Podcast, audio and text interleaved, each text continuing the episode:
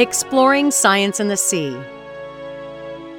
When scientists began pulling anglerfish from the deep ocean, they noticed something odd. All of the specimens were female, and many of them had small parasites attached to their bodies. And when they studied the fish in detail, the story got even odder. The parasites were actually the missing males. Deep sea anglerfish are some of the strangest creatures in the oceans. To attract prey, the females wave around a small lure, a pod filled with glowing bacteria. They have a wide mouth filled with sharp teeth and a stomach that could hold a meal that's twice the size of the anglerfish herself. But the male female relationship may be the strangest feature of all.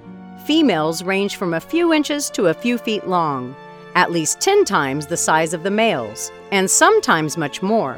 That's one of the greatest differences among any animals on Earth. It's hard to find mates in the blackness of the deep ocean, so a male is born with a great sense of smell, which it uses to sniff out a female. And when he finds one, he latches on with his sharp teeth.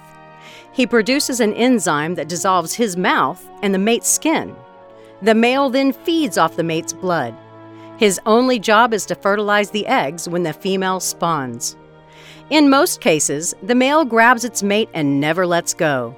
It really is till death do us part. But the female can carry multiple mates at the same time.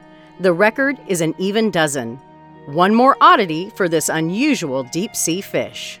Science and the Sea is a production of the University of Texas Marine Science Institute and is on the web at scienceandthesea.org.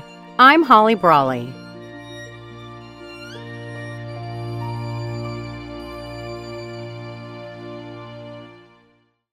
Science and the Sea is part of the Texas Podcast Network, the conversations changing the world.